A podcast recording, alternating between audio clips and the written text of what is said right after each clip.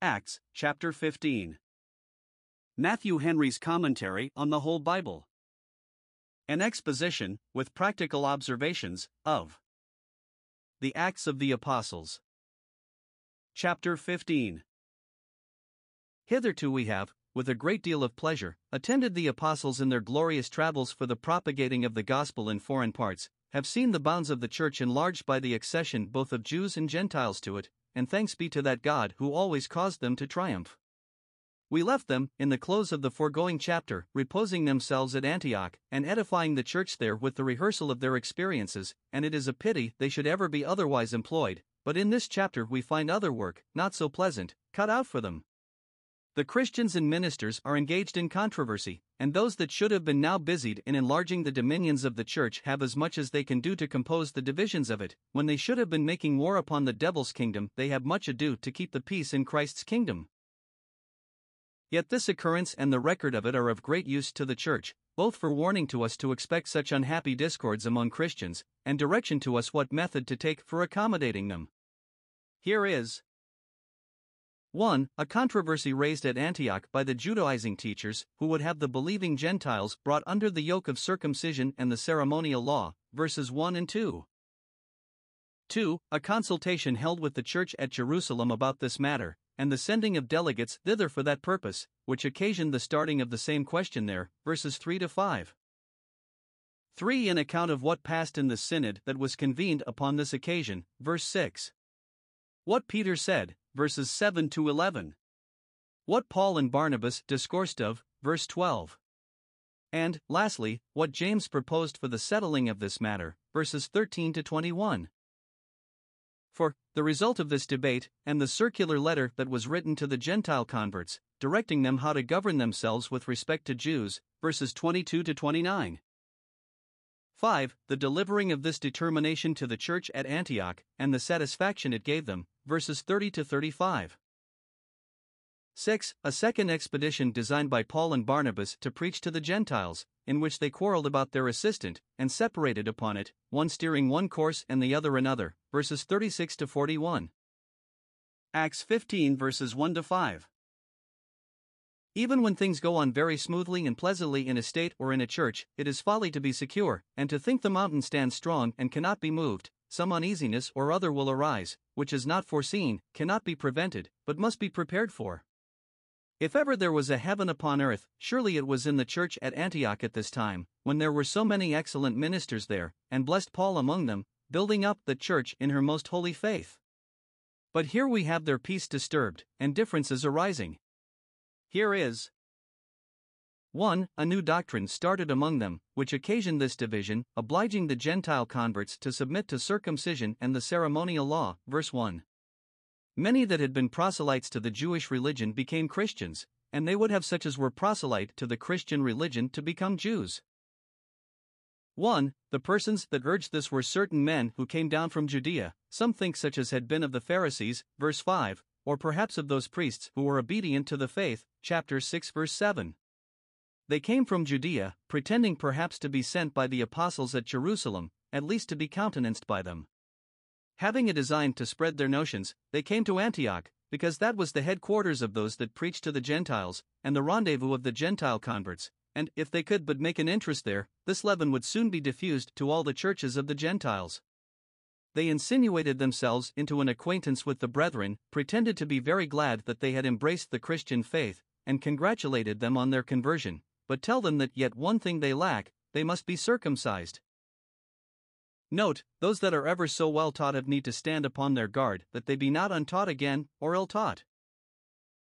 2. The position they laid down, the thesis they gave, was this, that except the Gentiles who turned Christians were circumcised after the manner of Moses, and thereby bound themselves to all the observances of the ceremonial law, they could not be saved.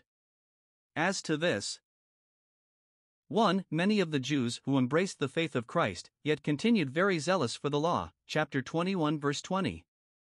They knew it was from God and its authority was sacred, valued it for its antiquity, had been bred up in the observance of it, and it is probable had been often devoutly affected in their attendance on these observances, they therefore kept them up after they were by baptism admitted into the Christian church, kept up the distinction of meats, and use the ceremonial purifyings from ceremonial pollutions, attend the temple service, and celebrated the feasts of the Jews.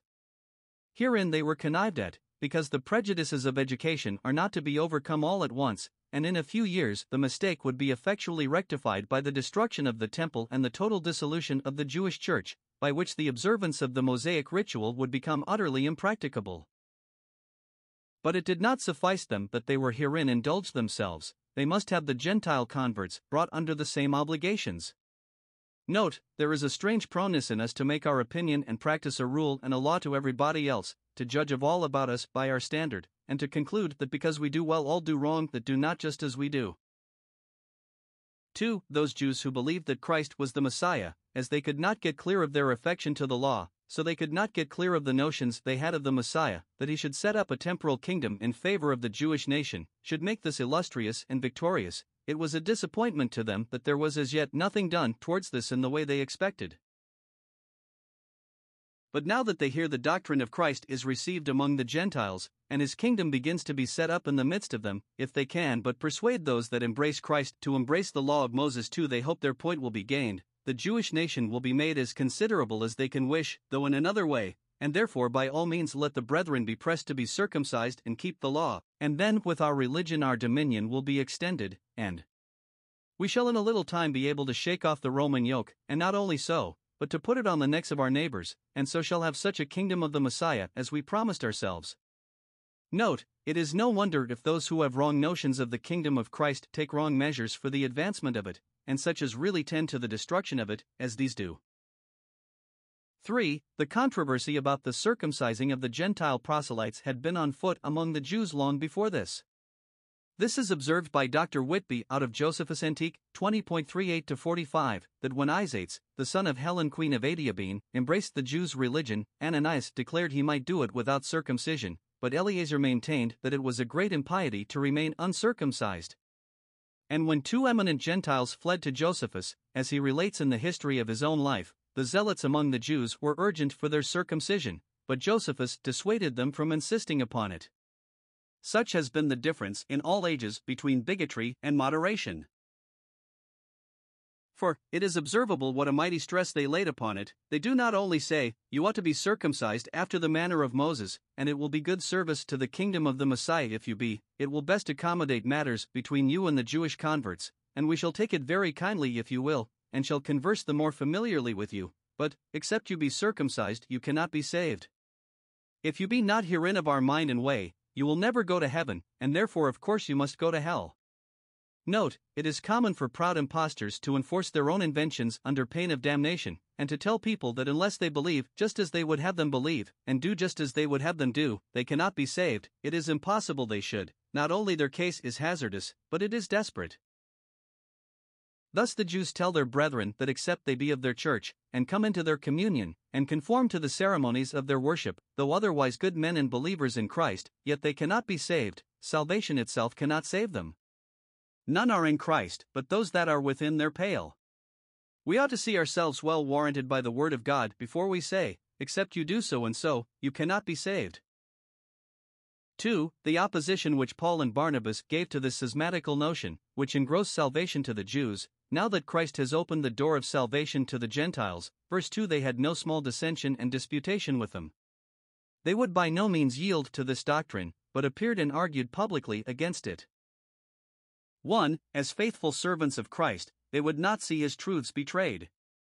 They knew that Christ came to free us from the yoke of the ceremonial law, and to take down that wall of partition between Jews and Gentiles and unite them both in himself, and therefore could not bear to hear of circumcising the Gentile converts, when their instructions were only to baptize them. The Jews would unite with the Gentiles, that is, they would have them to conform in everything to their rights, and then, and not till then they will look upon them as their brethren, and no thanks to them. But, this not being the way in which Christ designed to unite them, it is not to be admitted. 2. As spiritual fathers to the Gentile converts, they would not see their liberties encroached upon. They had told the Gentiles that if they believed in Jesus Christ they should be saved, and now to be told that this was not enough to save them, except they were circumcised and kept the law of Moses, this was such a discouragement to them at setting out, and would be such a stumbling block in their way, as might almost tempt them to think of returning into Egypt again, and therefore the apostles set themselves against it. 3. The expedient pitched upon for preventing the mischief of this dangerous notion, and silencing those that vented it, as well as quieting the minds of the people with reference to it. They determined that Paul and Barnabas, and some others of their number, should go to Jerusalem to the apostles and elders, concerning this doubt. Not that the church at Antioch had any doubt concerning it, they knew the liberty wherewith Christ had made them free, but they sent the case to Jerusalem. 1. Because those who taught this doctrine came from Jerusalem, and pretended to have directions from the apostles there to urge circumcision upon the Gentile converts, it was therefore very proper to send to Jerusalem about it, to know if they had any such direction from the church there. And it was soon found to be all wrong, which yet pretended to be of apostolical right. It was true that these went out from them, verse 24, but they never had any such orders from them. 2. Because those who were taught this doctrine would be the better confirmed in their opposition to it, and in the less danger of being shocked and disturbed by it, if they were sure that the apostles and elders at Jerusalem, which was the Christian church that of all others retained the most affection to the law of Moses, were against it, and if they could but have this under their hands, it would be the likeliest means to silence and shame these incendiaries, who had pretended to have it from them. 3. Because the apostles at Jerusalem were fittest to be consulted in a point not yet fully settled, and being most eminent for an infallible spirit, peculiar to them as apostles, their decision would be likely to end the controversy. It was owing to the subtlety and malice of the great enemy of the church's peace, as it appears by Paul's frequent complaints of these Judaizing teachers, these false apostles, these deceitful workers, these enemies of the cross of Christ, that it had not this effect. 4. Their journey to Jerusalem upon this errand, verse 3. Where we find 1. That they were honored at parting, they were brought on their way by the church, which was then much used as a token of respect to useful men, and is directed to be done after a godly sort, 3 John 6. Thus the church showed their favor to those who witnessed against these encroachments on the liberties of the Gentile converts, and stood up for them. 2. That they did good as they went along. They were men that would not lose time, and therefore visited the churches by the way. They passed through Phoenicia and Samaria, and as they went declared the conversion of the Gentiles, and what wonderful success the gospel had had among them, which caused great joy to all the brethren. Note, the progress of the gospel is and ought to be a matter of great joy. All the brethren, the faithful brethren in Christ's family, rejoice when more are born into the family, for the family will be never the poorer for the multitude of its children. In Christ and heaven there is portion enough, and inheritance enough for them all. 5. Their hearty welcome at Jerusalem, verse 4.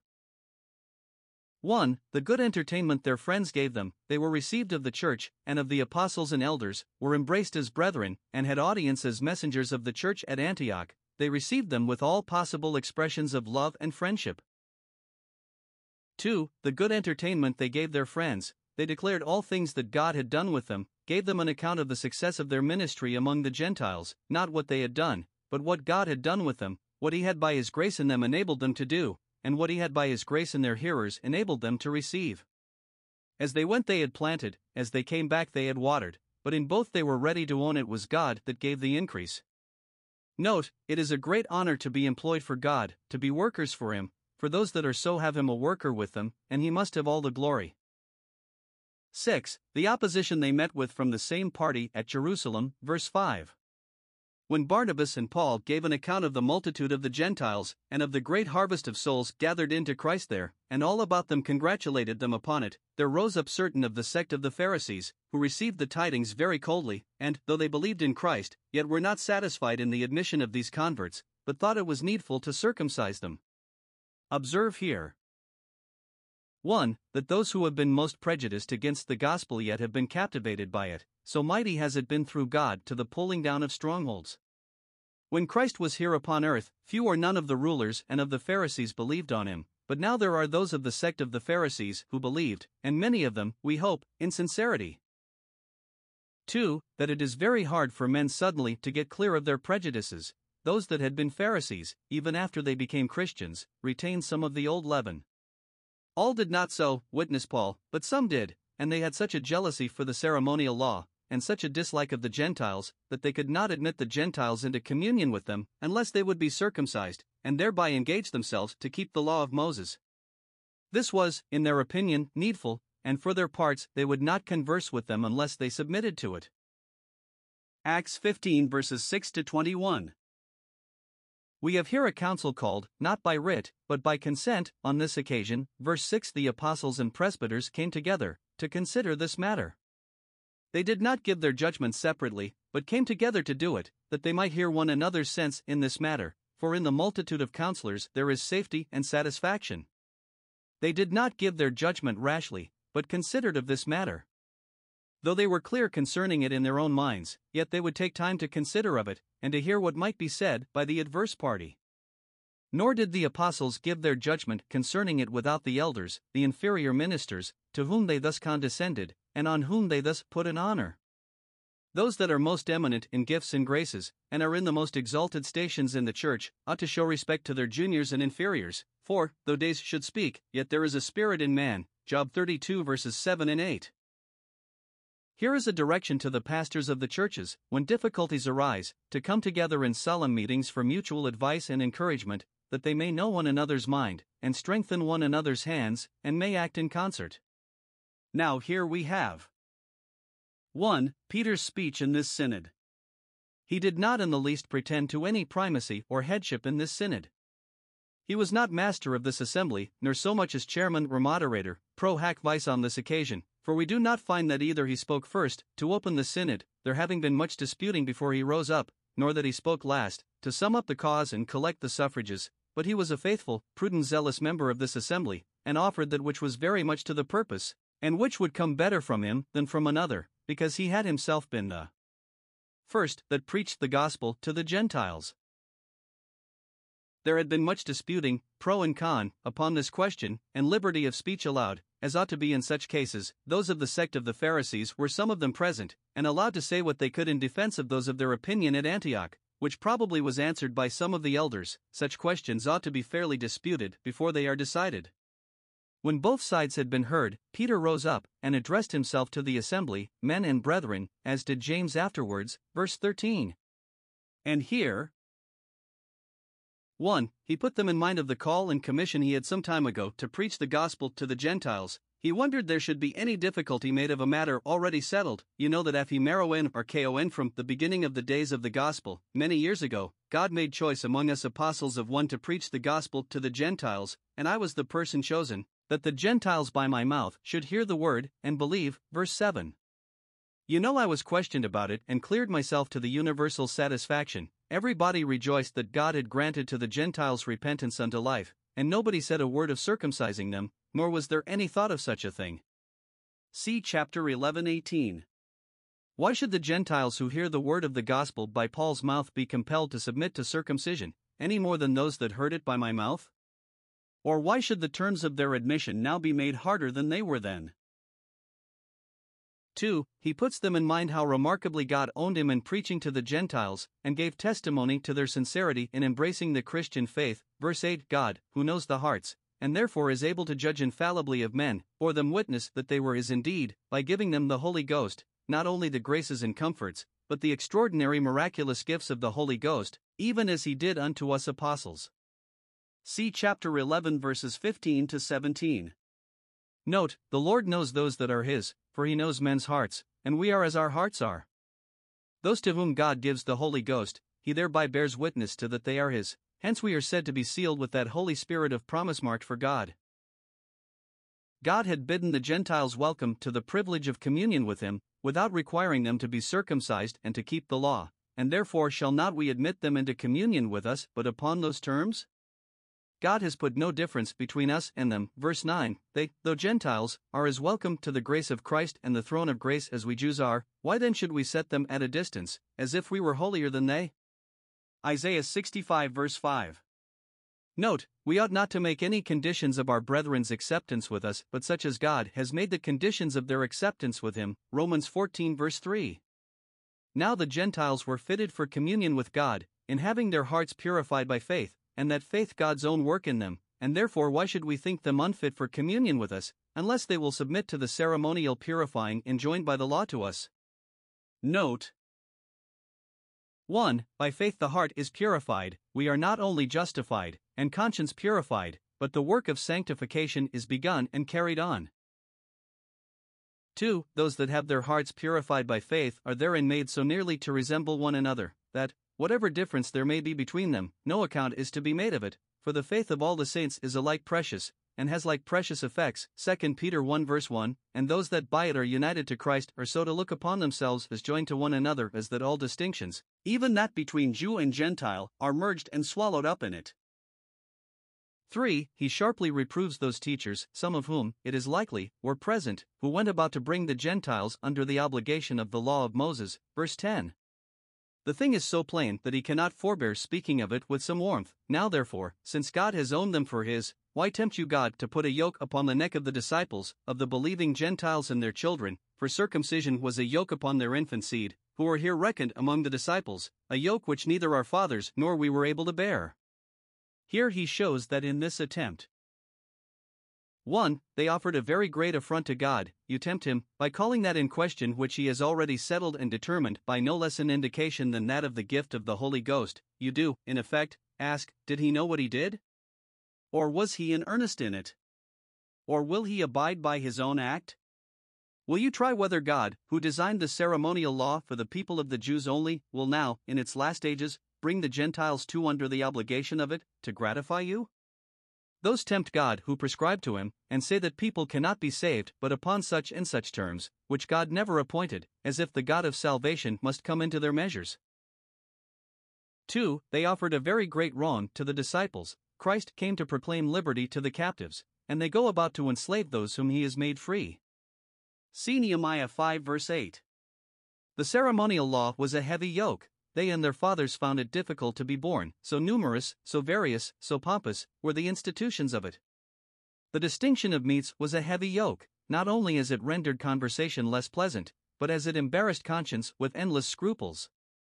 The ado that was made about even unavoidable touch of a grave or a dead body, the pollution contracted by it, and the many rules about purifying from that pollution, were a heavy burden. This yoke Christ came to ease us of, and called those that were weary and heavy laden under it to come and take his yoke upon them, his easy yoke. Now for these teachers to go about to lay that yoke upon the neck of the Gentiles from which he came to free even the Jews was the greatest injury imaginable to them. For whereas the Jewish teachers had urged that circumcision was necessary to salvation, Peter shows it was so far from being so that both Jews and Gentiles were to be saved purely through the grace of our Lord Jesus Christ, and in no other way. Verse 11, we believe to be saved through that grace only, pistomon so the nigh we hope to be saved, or, we believe unto salvation in the same manner as they kathon tropon kakinoi. We that are circumcised believe to salvation, and so do those that are uncircumcised, and, as our circumcision will be no advantage to us, so their uncircumcision will be no disadvantage to them, for we must depend upon the grace of Christ for salvation, and must apply that grace by faith, as well as they. There is not one way of salvation for the Jews and another for the Gentiles, neither circumcision avails anything nor uncircumcision, that is neither here nor there, but faith which works by love, Galatians 5 verse 6. Why should we burden them with the law of Moses, as necessary to their salvation, when it is not that, but the gospel of Christ, that is necessary both to our salvation and theirs? 2. An account of what Barnabas and Paul said in this synod, which did not need to be related, for they only gave in a narrative of what was recorded in the foregoing chapters, what miracles and wonders God had wrought among the Gentiles by them, verse 12. This they had given in to the church at Antioch, chapter 14 verse 27, to their brethren by the way, chapter 15 verse 3, and now again to the synod, and it was very proper to be given in here. That which was contended for was that the Gentiles ought to submit to the law of Moses. Now, in opposition to this, Paul and Barnabas undertake to show, by a plain relation of matters of fact, that God owned the preaching of the pure gospel to them without the law, and therefore to press the law upon them now was to undo what God had done. Observe 1. What account they gave, they declared, or opened in order, and with all the magnifying and affecting circumstances, what glorious miracles, what signs and wonders, God had wrought among the Gentiles by them, what confirmation he had given to their preaching by miracles wrought in the kingdom of nature, and what success he had given to it by miracles wrought in the kingdom of grace. Thus God had honored these apostles whom Jewish teachers condemned, and had thus honored the Gentiles whom they contemned. What need had they of any other advocate when God himself pleaded their cause? The conversion of the Gentiles was itself a wonder, all things considered, no less than a miracle. Now if they received the Holy Ghost by the hearing of faith, why should they be embarrassed with the works of the law? See Galatians 3 verse 2. 2. What attention was given to them, all the multitude, who, though they had not voted, yet came together to hear what was said, kept silence, and gave audience to Paul and Barnabas. It should seem they took more notice of their narrative than they did of all the arguments that were offered. As in natural philosophy and medicine nothing is so satisfactory as experiments, and in law nothing is so satisfactory as cases adjudged, so in the things of God the best explication of the word of grace is the accounts given of the operations of the Spirit of grace. To these the multitude will with silence give audience. Those that fear God will most readily hear those that can tell them what God has done for their souls, or by their means. Psalm 66 verse 16. 3. Of the speech which James made to the synod. He did not interrupt Paul and Barnabas, though, it is likely, he had before heard their narrative, but let them go on with it, for the edification of the company, and that they might have it from the first and best hand. But, after they had held their peace, then James stood up. You may all prophesy one by one, 1 Corinthians 14 verse 31. God is the God of order. He let Paul and Barnabas say what they had to say, and then he made the application of it. The hearing of variety of ministers may be of use when one truth does not drive out, but clench, another. 1. He addresses himself respectfully to those present, men and brethren, hearken unto me. You are men, and therefore, it is to be hoped, will hear reason. You are my brethren, and therefore will hear me with candor. We are all brethren, and equally concerned in this cause that nothing be done to the dishonor of Christ and the uneasiness of Christians. 2. He refers to what Peter had said concerning the conversion of the Gentiles, verse 14. Simeon, that is, Simon Peter, hath declared, and opened the matter to you how God at the first did visit the Gentiles, in Cornelius and his friends, who were the firstfruits of the Gentiles, how, when the gospel began first to spread, presently the Gentiles were invited to come and take the benefit of it, and James observes here. 1. That the grace of God was the origin of it, it was God that visited the Gentiles, and it was a kind visit. Had they been left to themselves, they would never have visited him, but the acquaintance began on his part. He not only visited and redeemed his people, but visited and redeemed those that were lo am not a people. 2. That the glory of God was the end of it, it was to take out of them a people for his name, who should glorify him, and in whom he would be glorified. As of old he took the Jews, so now the Gentiles, to be to him for a name, and for a praise, and for a glory. Jeremiah 13 verse 11. Let all the people of God remember that therefore they are thus dignified in God, that God may be glorified in them. 3. He confirms this with a quotation out of the Old Testament. He could not prove the calling of the Gentiles by a vision, as Peter could, nor by miracles wrought by his hand, as Paul and Barnabas could, but he would prove that it was foretold in the Old Testament, and therefore it must be fulfilled. Verse 15. To this agree the words of the prophets. Most of the Old Testament prophets spoke more or less of the calling in of the Gentiles, even Moses himself, Romans 10 verse 19. It was the general expectation of the pious Jews that the Messiah should be a light to enlighten the Gentiles, Luke 2 verse 32, but James waves the more illustrious prophecies of this, and pitches upon one that seemed more obscure. It is written, Amos 9 verses 11 and 12, where is foretold. 1. The setting up of the kingdom of the Messiah, verse 16. I will raise up the tabernacle of David, that is fallen. The covenant was made with David and his seed, but the house and family of David are here called his tabernacle, because David in his beginning was a shepherd, and dwelt in tents, and his house, that had been as a stately palace, had become a mean and despicable tabernacle, reduced in a manner to its small beginning. This tabernacle was ruined and fallen down. There had not been for many ages a king of the house of David, the scepter had departed from Judah, the royal family was sunk and buried in obscurity, and, as it should seem, not inquired after. But God will return, and will build it again, raise it out of its ruins, a phoenix out of its ashes, and this was now lately fulfilled, when our Lord Jesus was raised out of that family, had the throne of his father David given him, with a promise that he should reign over the house of Jacob forever. Luke 1 verses 32 and 33.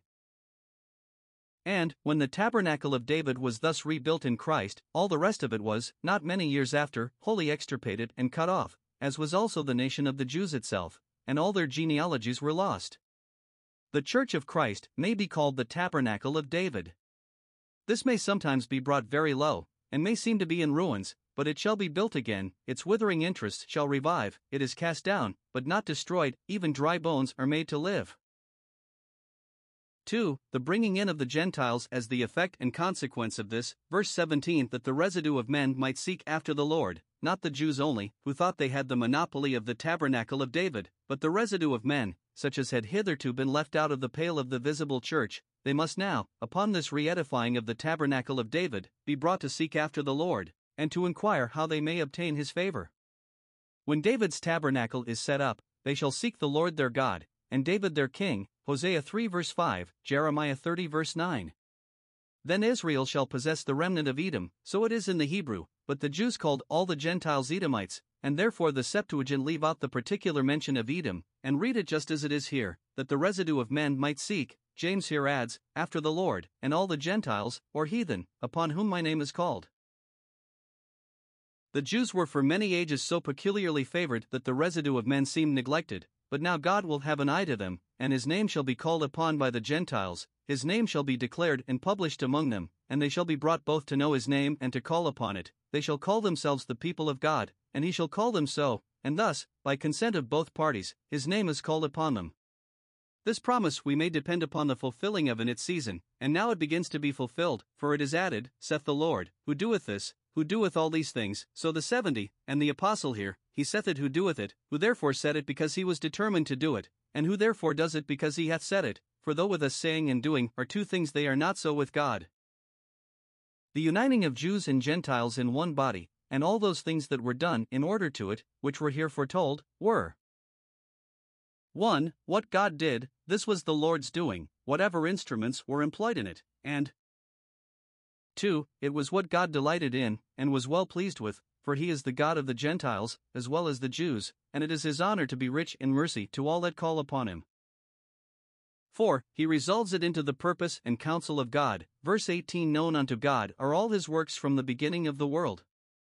He not only foretold the calling of the Gentiles many ages ago by the prophets, and therefore it ought not to be a surprise or stumbling block to us, but he foresaw and foreordained it in his eternal counsels, which are unquestionably wise and unalterably firm.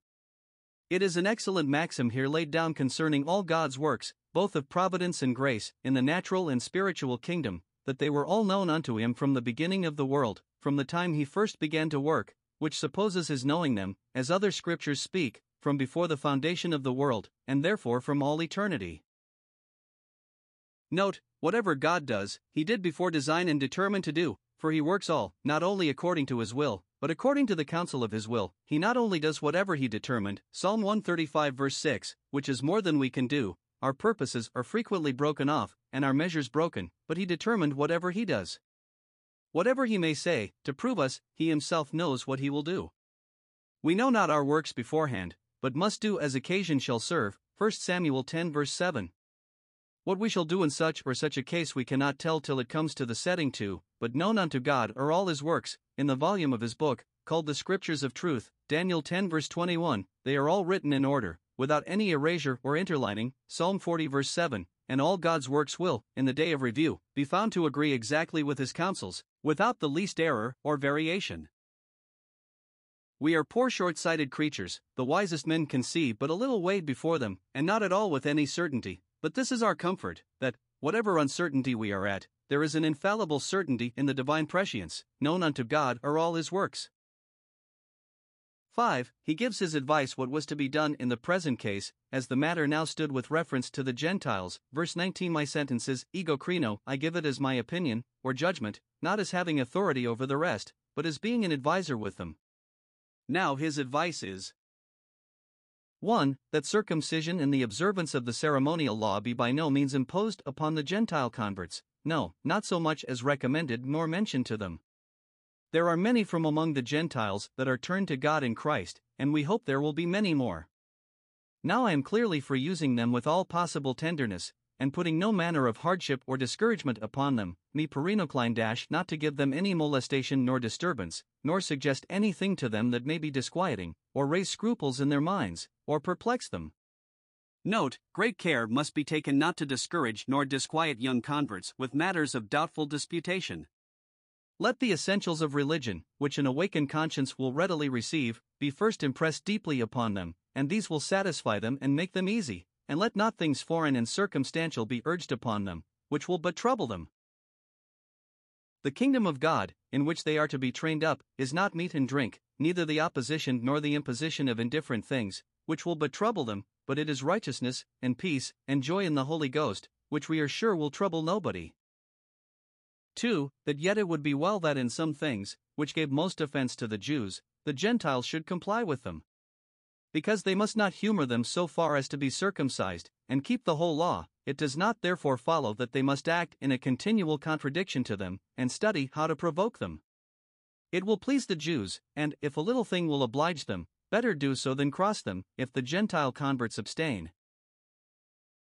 1. From pollutions of idols, and from fornication, which are two bad things, and always to be abstained from, but writing to them particularly and expressly to abstain from them, because in these things the Jews were jealous of the Gentile converts, lest they should transgress, would very much gratify the Jews, not but that the apostles, both in preaching and writing to the Gentiles that embraced Christianity, were careful to warn against. First, pollutions of idols, that they should have no manner of fellowship with idolaters in their idolatrous worships, and particularly not in the feasts they held upon their sacrifices. See 1 Corinthians 10 verse 14, etc., 2 Corinthians 6 verse 14, etc. Secondly, fornication, and all manner of uncleanness. How large, how pressing, is Paul in his cautions against this sin? 1 Corinthians 6 verses 9 to 15, Ephesians 5 verse 3, etc. But the Jews, who were willing to think the worst of those they did not like, suggested that these were things in which the Gentiles, even after conversion, allowed themselves, and the apostle of the Gentiles connived at it. Now, to obviate this suggestion, and to leave no room for this calumny, James advises that, besides the private admonitions which were given them by their ministers, they should be publicly warned to abstain from pollutions of idols and from fornication, that herein they should be very circumspect, and should avoid all appearances of these two evils, which would be in so particular a manner offensive to the Jews. 2. From things strangled, and from blood, which, though not evil in themselves, as the other two, nor designed to be always abstained from, as those were, had been forbidden by the precepts of Noah, Genesis 9 verse 4, before the giving of the law of Moses, and the Jews had a great dislike to them, and to all those that took a liberty to use them, and therefore, to avoid giving offense, let the Gentile converts abridge themselves of their liberty herein, 1 Corinthians 8 verses 9 and 13. Thus we must become all things to all men. 6. He gives a reason for his advice that great respect ought to be shown to the Jews, for they have been so long accustomed to the solemn injunctions of the ceremonial law that they must be borne with, if they cannot presently come off from them. Verse 21. For Moses hath of old those that preach him in every city, his writings, a considerable part of which is the ceremonial law, being read in the synagogues every Sabbath day. You cannot blame them if they have a great veneration for the law of Moses, for besides that they are very sure God spoke to Moses. 1. Moses is continually preached to them, and they are called upon to remember the law of Moses, Malachi 4 verse 4. Note, even that word of God which is written to us should also be preached. Those that have the scriptures have still need of ministers to help them to understand and apply the scriptures. 2. His writings are read in a solemn religious manner, in their synagogues, and on the Sabbath day, in the place and at the time of their meetings for the worship of God, so that from their childhood they have been trained up in a regard to the law of Moses. The observance of it is a part of their religion. 3. This has been done of old time, they have received from their fathers an honor for Moses, they have antiquity for it. For this had been done in every city, wherever there are any Jews, so that none of them can be ignorant what stress the law laid upon these things, and therefore, though the gospel has set us free from these things, yet they cannot be blamed if they are loath to part with them, and cannot of a sudden be persuaded to look upon those things as needless and indifferent which they, and their fathers before them, had been so long taught, and taught of God too, to place religion in. We must therefore give them time, must meet them halfway, they must be borne with a while, and brought on gradually, and we must comply with them as far as we can without betraying our gospel liberty. Thus does this apostle show the spirit of a moderator, that is, the spirit of moderation, being careful to give no offense either to Jew or Gentile, and contriving, as much as may be, to please both sides and provoke neither. Note, we are not to think it strange if people be wedded to customs which they have had transmitted to them from their fathers, and which they have been educated in an opinion of as sacred, and therefore allowances must be made in such cases, and not rigor used. Acts 15 verses 22 to 35. We have here the result of the consultation that was held at Jerusalem about the imposing of the ceremonial law upon the Gentiles. Much more, it is likely, was said about it than is here recorded, but at length it was brought to a head, and the advice which James gave was universally approved and agreed to nemini contradicent unanimously, and letters were accordingly sent by messengers of their own to the Gentile converts, acquainting them with their sentiments in this matter, which would be a great confirmation to them against the false teachers. Now observe here. 1. The choice of the delegates that were to be sent with Paul and Barnabas on this errand, not as if they had any suspicion of the fidelity of these great men, and could not trust them with their letters, nor as if they thought that those to whom they sent them would suspect them to have altered anything in their letter. No, their charity thought no such evil concerning men of such tried integrity, but 1. They thought fit to send men of their own company to Antioch, with Paul and Barnabas, verse 22. This was agreed to by the apostles and elders, with the whole church, who, it is likely, undertook to bear their charges, 1 Corinthians 9 verse 7. They sent these messengers. 1. To show their respect to the church at Antioch, as a sister church, though a younger sister, and that they looked upon it as upon the same level with them, as also that they were desirous further to know their state. 2. To encourage Paul and Barnabas, and to make their journey home the more pleasant, for it is likely they traveled on foot, by sending such excellent men to bear them company, amicus pro vehiculo, a friend instead of a carriage. 3. To put a reputation upon the letters they carried, that it might appear a solemn embassy, and so much the more regard might be paid to the message, which was likely to meet with opposition from some. 4. To keep up the communion of the saints, and cultivate an acquaintance between churches and ministers that were at a distance from each other, and to show that, though they were many, yet they were one. 2. Those they sent were not inferior persons, who might serve to carry the letters, and attest the receipt of them from the apostles, but they were chosen men, and chief men among the brethren, men of eminent gifts, graces, and usefulness, for these are the things which denominate men chief among the brethren, and qualify them to be the messengers of the churches. They are here named Judas, who was called Barsabas, probably the brother of that Joseph who was called Barsabas, that was a candidate for the apostleship, chapter 1 verse 23, and Silas. The character which these men had in the church at Jerusalem would have some influence upon those that came from Judea, as those false teachers did, and engaged them to pay the more deference to the message that was sent by them. 2. The drawing up of the letters, circular letters, that were to be sent to the churches, to notify the sense of the synod in this matter. 1. Here is a very condescending, obliging preamble to this decree, verse 23. There is nothing in it haughty or assuming, but 1. That which intimates the humility of the apostles, that they join the elders and brethren in commission with them, the ministers, the ordinary Christians, whom they had advised with in this case, as they used to do in other cases. Though never men were so qualified as they were for a monarchical power and authority in the church, nor had such a commission as they had, yet their decrees run not, we, the apostles, Christ's vicars upon earth, and pastors of all the pastors of the churches, as the Pope styles himself, and sole judges in all matters of faith, but the apostles, and elders, and brethren, agree in their orders. Herein they remembered the instructions their master gave them, Matthew 23 verse 8, Be not you called Rabbi, for you are all brethren.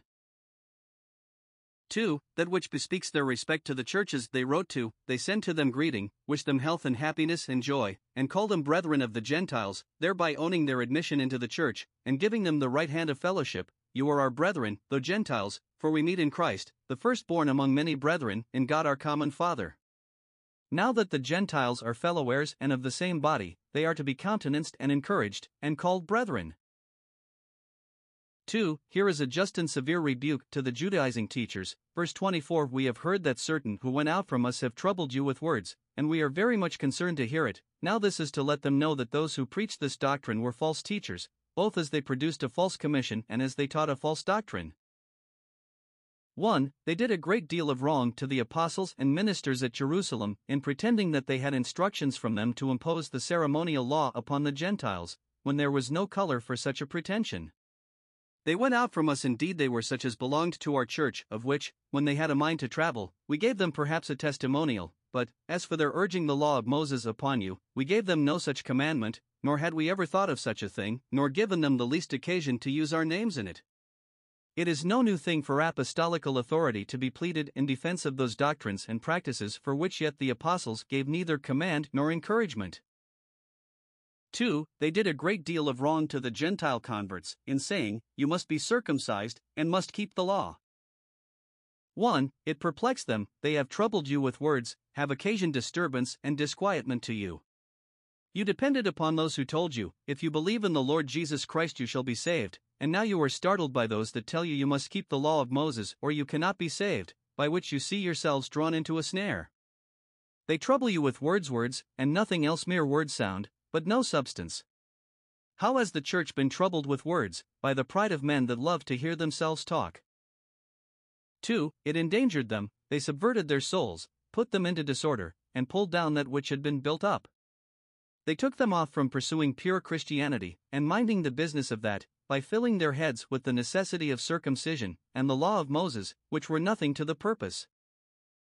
3. Here is an honorable testimony given of the messengers by whom these letters were sent.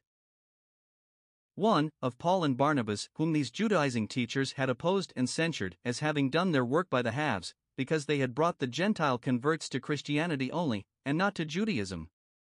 Let them say what they will of these men. 1. They are men that are dear to us, they are our beloved Barnabas and Paulman, whom we have a value for, a kindness for, a concern for.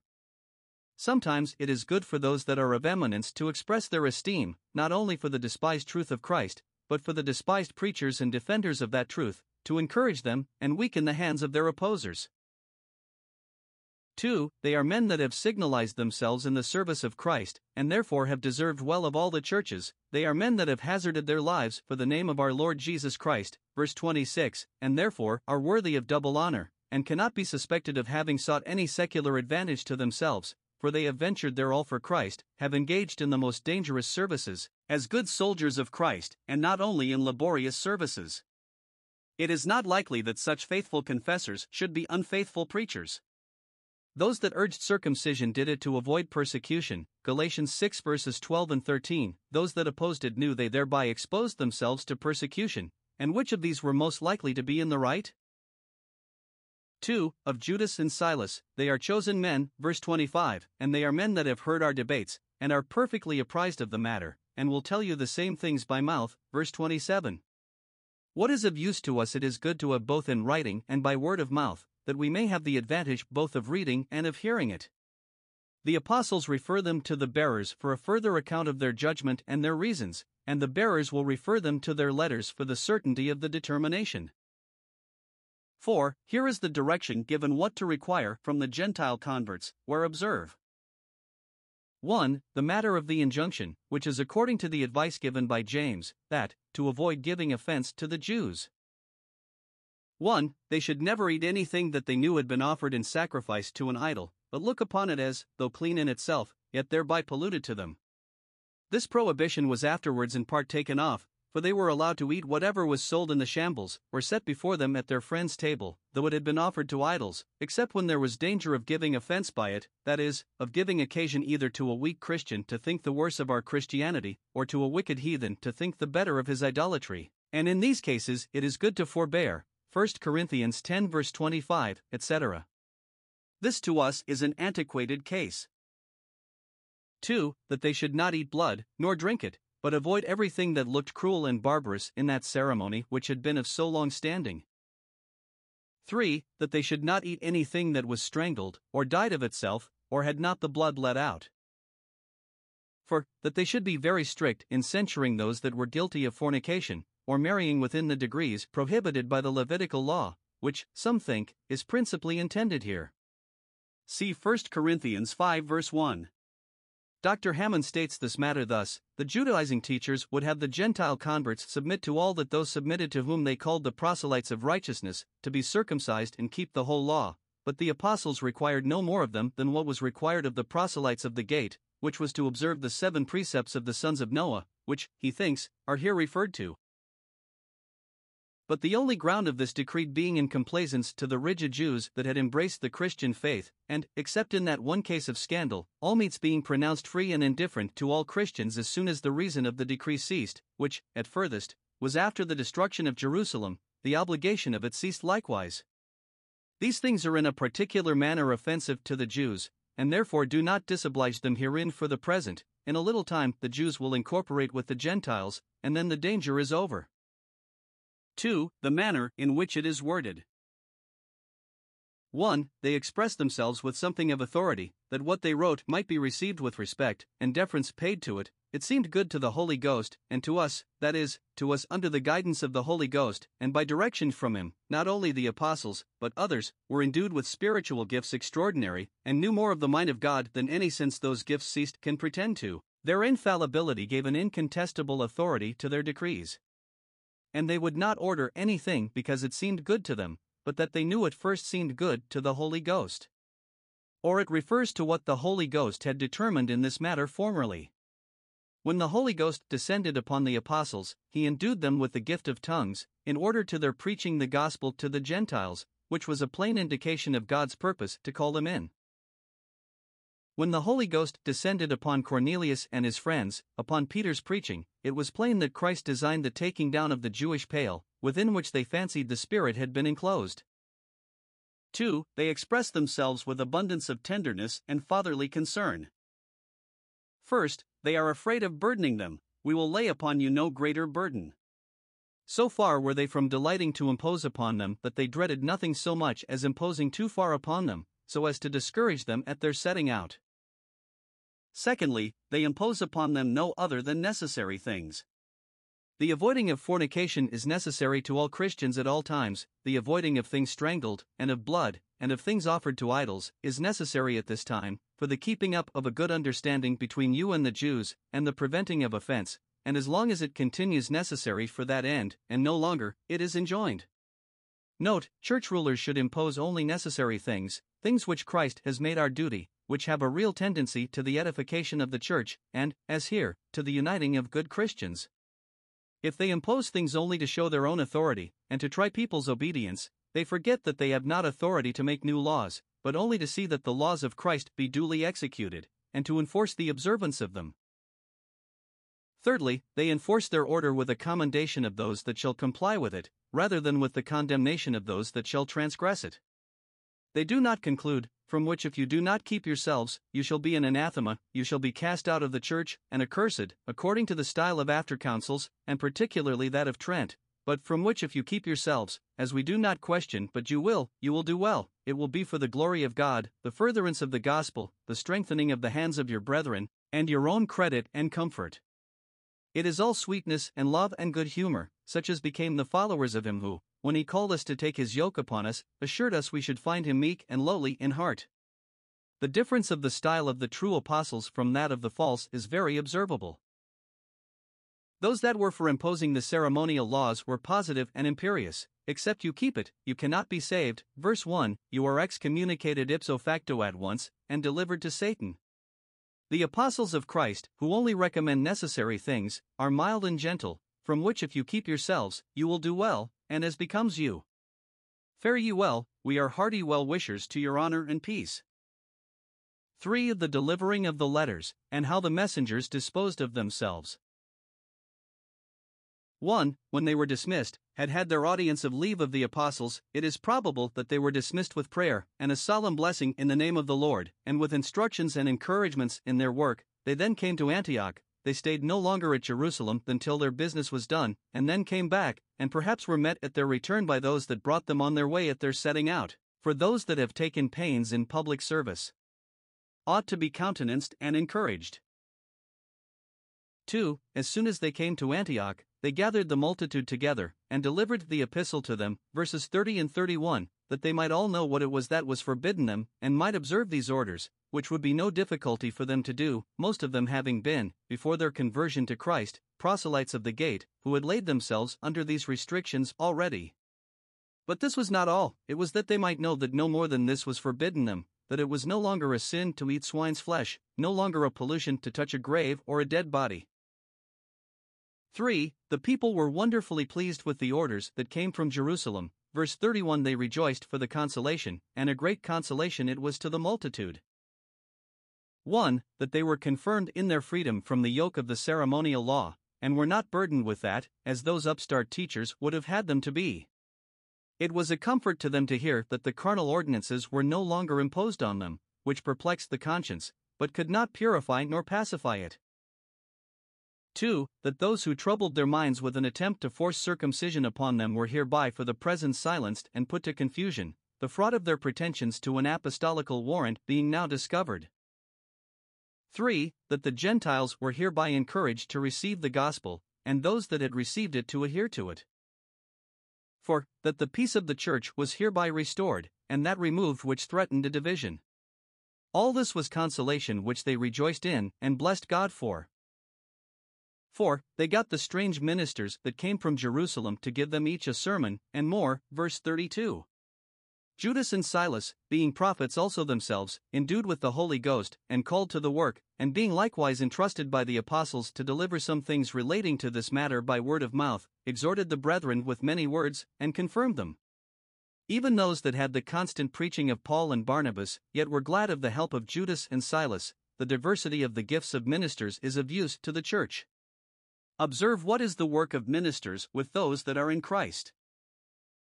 1. To confirm them, by bringing them to see more reason both for their faith in Christ and their obedience to Him, to confirm their choice of Christ and their resolutions for Christ.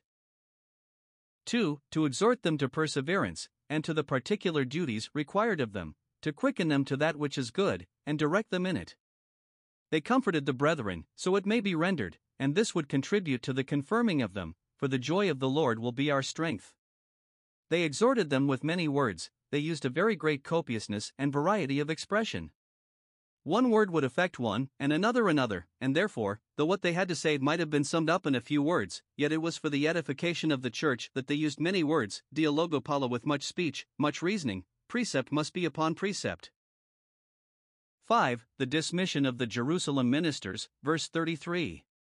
When they had spent some time among them, so it might be read, Poisantis chronon, having made some stay, and having made it to good purpose, not having trifled away time, but having filled it up, they were let go in peace from the brethren at Antioch, to the apostles at Jerusalem, with all possible expressions of kindness and respect. They thanked them for their coming and pains, and the good service they had done, wished them their health and a good journey home, and committed them to the custody of the peace of God. 6. The continuance of Silas, notwithstanding, together with Paul and Barnabas, at Antioch.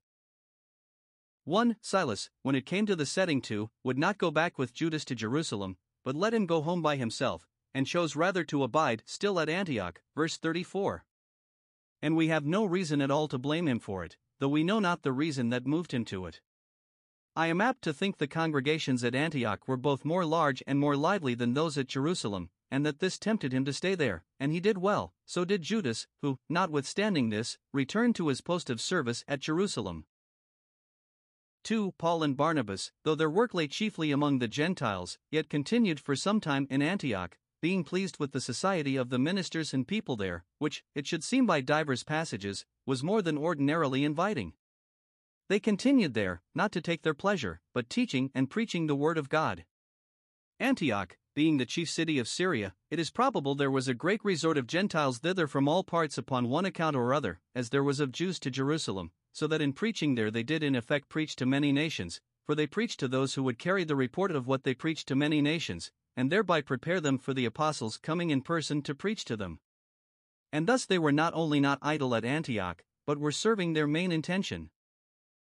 3. There were many others also there, laboring at the same oar. The multitude of workmen in Christ's vineyard does not give us a writ of ease. Even where there are many others laboring in the word and doctrine, yet there may be opportunity for us. The zeal and usefulness of others should excite us, not lay us asleep. Acts 15 verses 36 to 41. We have seen one unhappy difference among the brethren, which was of a public nature, brought to a good issue, but here we have a private quarrel between two ministers, no less men than Paul and Barnabas, not compromised indeed, yet ending well. 1. Here is a good proposal Paul made to Barnabas to go and review their work among the Gentiles and renew it, to take a circuit among the churches they had planted, and see what progress the gospel made among them. Antioch was now a safe and quiet harbor for them. They had there no adversary nor evil occurrent. But Paul remembered that they only put in there to refit and refresh themselves, and therefore begins now to think of putting to sea again, and, having been in winter quarters long enough, he is for taking the field again, and making another campaign, in a vigorous prosecution of this holy war against Satan's kingdom. Paul remembered that the work appointed him was afar off among the Gentiles, and therefore he is here meditating a second expedition among them to do the same work, though to encounter the same difficulties, and this some days after, for his active spirit could not bear to be long out of work, no, nor his bold and daring spirit to be long out of danger. Observe. 1. To whom he makes this proposal to Barnabas, his old friend and fellow laborer, he invites his company and help in this work. We have need one of another, and may be in many ways serviceable one to another, and therefore should be forward both to borrow and lend assistance. 2 are better than one. Every soldier has his comrade. 2. For whom the visit is designed, let us not presently begin new work, nor break up new ground, but let us take a view of the fields we have sown. Come, and let us get up early to the vineyards, let us see if the vine flourish, Canticles 7 verse 12. Let us go again and visit our brethren in every city where we have preached the word of the Lord. Observe, he calls all the Christians brethren, and not ministers only, for, have we not all one Father? He has a concern for them in every city, even where the brethren were fewest and poorest, and most persecuted and despised, yet let us visit them. Wherever we have preached the word of the Lord, let us go and water the seed sown. Note, those that have preached the gospel should visit those to whom them have preached it. As we must look after our praying, and hear what answer God gives to that, so we must look after our preaching, and see what success that has. Faithful ministers cannot but have a particular tender concern for those to whom they have preached the gospel, that they may not bestow upon them labor in vain. See 1 Thessalonians 3 verses 5 and 6. 3. What was intended in this visit, let us see how they do, paes acousi how it is with them. It was not merely a compliment that he designed, nor did he take such a journey with a bare how do you do. No, he would visit them that he might acquaint himself with their case, and impart unto them such spiritual gifts as were suited to it, as the physician visits his recovering patient, that he may prescribe what is proper for the perfecting of his cure, and the preventing of a relapse. Let us see how they do, that is. 1. What spirit they are of, how they stand affected, and how they behave themselves. It is probable that they frequently heard from them, but let us go and see them, let us go and see whether they hold fast what we preach to them, and live up to it, that we may endeavor to reduce them if we find them wandering, to confirm them if we find them wavering, and to comfort them if we find them steady. 2. What state they are in, whether the churches have rest and liberty, or whether they are not in trouble or distress, that we may rejoice with them if they rejoice, and caution them against security, and may weep with them if they weep, and comfort them under the cross, and may know the better how to pray for them. 2. The disagreement between Paul and Barnabas about an assistant, it was convenient to have a young man with them that should attend on them and minister to them, and be a witness of their doctrine, manner of life, and patience, and that should be fitted and trained up for further service, by being occasionally employed in the present service. Now. 1. Barnabas would have his nephew John, whose surname was Mark, to go along with them, verse 37. He determined to take him, because he was his relation, and, it is likely, was brought up under him, and he had a kindness for him, and was solicitous for his welfare. We should suspect ourselves of partiality, and guard against it in preferring our relations. 2. Paul opposed it, verse 38. He thought not good to take him with them, uk ishio. He did not think him worthy of the honor, nor fit for the service, who had departed from them, clandestinely as it should seem, without their knowledge, or willfully, without their consent, from Pamphylia, chapter 13 verse 13, and went not with them to the work, because he was either lazy and would not take the pains that must be taken, or cowardly and would not run the hazard. He run his colors just as they were going to engage. It is probable that he promised very fair now that he would not do so again. But Paul thought it was not fit he should be thus honored who had forfeited his reputation, nor thus employed who had betrayed his trust, at least, not till he had been longer tried. If a man deceive me once, it is his fault, but, if twice, it is my own, for trusting him. Solomon saith, confidence in an unfaithful man in time of trouble is like a broken tooth, and a foot out of joint, which will hardly be used again. Proverbs 25 verse 19. 3. At the issue of this disagreement, it came to such a height that they separated upon it. The contention, the paroxysm, so the word is, the fit of passion which this threw them both into, was so sharp that they departed asunder one from the other. Barnabas was peremptory that he would not go with Paul unless they took John Mark with them. Paul was as peremptory that he would not go if John did go with them. neither would yield, and therefore there is no remedy but they must part. Now here is that which is very humbling, and just matter of lamentation, and yet very instructive. For we see, 1. That the best of men are but men, subject to like passions as we are, as these two good men had expressly owned concerning themselves, chapter 14 verse 15, and now it appeared too true. I doubt there was, as usually there is in such contentions, a fault on both sides. Perhaps Paul was too severe upon the young man, and did not allow his fault the extenuation it was capable of, did not consider what a useful woman his mother was in Jerusalem, chapter 12 verse 12, nor make the allowances he might have made to Barnabas's natural affection. But it was Barnabas's fault that he took this into consideration, in a case wherein the interest of Christ's kingdom was concerned, and indulged it too much. And they were certainly both in fault to be hot as to let the contention be sharp. It is to be feared they gave one another some hard words, as also to be so stiff as each to stick resolutely to his opinion, and neither to yield. It is a pity that they did not refer the matter to a third person, or that some friend did not interpose to prevent its coming to an open rupture.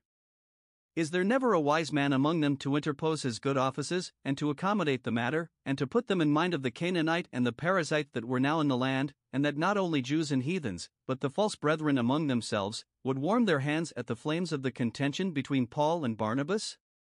We must own it was their infirmity, and is recorded for our admonition, not that we must make use of it to excuse our own intemperate heats and passions, or to rebate the edge of our sorrow in shame for them. We must not say, "What if I was in a passion, were not Paul and Barnabas so?" No, but it must check our censures of others, and moderate them. If good men are soon put into a passion, we must make the best of it. It was the infirmity once of two of the best men that ever the world had. Repentance teaches us to be severe in reflections upon ourselves, but charity teaches us to be candid in our reflections upon others. It is only Christ's example that is a copy without a blot. 2. That we are not to think it strange if there be differences among wise and good men. We were told before that such offenses would come, and here is an instance of it. Even those that are united to one and the same Jesus, and sanctified by one and the same Spirit, have different apprehensions, different opinions, different views, and different sentiments in points of prudence. It will be so while we are in this state of darkness and imperfection. We shall never be all of a mind till we come to heaven, where light and love are perfect. That is charity which never fails. 3. That these differences often prevail so far as to occasion separations. Paul and Barnabas, who were not separated by the persecutions of the unbelieving Jews, nor the impositions of the believing Jews, were yet separated by an unhappy disagreement between themselves. Oh, the mischief that even the poor and weak remainders of pride and passion, that are found even in good men, do in the world, do in the church! Now wonder the consequences are so fatal where they reign. For, the good that was brought out of this evil meat out of the eater, and sweetness out of the strong. It was strange that even the sufferings of the apostles, as Philippians 1:12, but much more strange that even the quarrels of the apostles, should tend to the furtherance of the gospel of Christ, yet so it proved here. God would not permit such things to be, if he knew not how to make them to serve his own purposes. 1. More places are hereby visited. Barnabas went one way, he sailed to Cyprus, verse 39, that famous island where they began their work, chapter 13 verse 4, and which was his own country, chapter 4 verse 36. Paul went another way into Cilicia, which was his own country, chapter 21 verse 39. Each seems to be influenced by his affection to his native soil, as usual. Nescio qua natale salem dulce dine cunctos dusit. There is something that attaches us all to our native soil, and yet God served his own purposes by it, for the diffusing of gospel light. 2. More hands are hereby employed in the ministry of the gospel among the Gentiles. 4. 1. John Mark, who had been an unfaithful hand, is not rejected, but is again made use of, against Paul's mind, and, for aught we know, proves a very useful and successful hand, though many think it was not the same with that Mark that wrote the gospel, and founded the church at Alexandria, and whom Peter calls his son, 1 Peter 5 verse 13. 2. Silas, who was a new hand, and never yet employed in that work, nor intended to be, but to return to the service of the church at Jerusalem, had not God changed his mind, verse 33, 34, he is brought in, and engaged in that noble work. 5. We may further observe. 1. That the church at Antioch seemed to countenance Paul in what he did. Barnabas sailed with his nephew to Cyprus, and no notice was taken of him, nor a bene necessitate recommendation given him. Note, those that in their service of the church are swayed by private affections and regards forfeit public honors and respect. But, when Paul departed, he was recommended by the brethren to the grace of God. They thought he was in the right in refusing to make use of John Mark, and could not but blame Barnabas for insisting upon it, though he was one who had deserved well of the church, chapter 11 verse 22, before they knew Paul, and therefore they prayed publicly for Paul, and for the success of his ministry, encouraged him to go on in his work, and, though they could do nothing themselves to further him, they transferred the matter to the grace of God, leaving it to that grace both to work upon him and to work with him. Note, those are happy at all times, and especially in times of disagreement and contention, who are enabled so to carry themselves as not to forfeit their interest in the love and prayers of good people. 2. That yet Paul afterwards seems to have had, though not upon second thoughts, yet upon further trial, a better opinion of John Mark than now he had, for he writes to Timothy, 2 Timothy 4 verse 11, "Take Mark and bring him with thee, for he is profitable to me for the ministry," and he writes to the Colossians concerning Marcus, sister's son to Barnabas, that if he came to them they should receive him, bid him welcome, and employ him, Colossians 4 verse 10, which teaches us 1. That even those whom we justly condemn we should condemn moderately, and with a great deal of temper, because we know not but afterwards we may see cause to think better of them, and both to make use of them and make friendship with them, and we should so regulate our resentments that if it should prove so we may not afterwards be ashamed of them. 2. That even those whom we have justly condemned, if afterwards they prove more faithful, we should cheerfully receive, forgive and forget, and put a confidence in, and, as there is occasion, give a good word to. 3. That Paul, though he wanted his old friend and companion in the kingdom and patience of Jesus Christ, yet went on cheerfully in his work. Verse 41. He went through Syria and Cilicia, countries which lay next to Antioch, confirming the churches. Though we change our colleagues, we do not change our principal president. And observe, ministers are well employed, and ought to think themselves so, and be satisfied, when they are made use of confirming those that believe, as well as in converting those that believe not.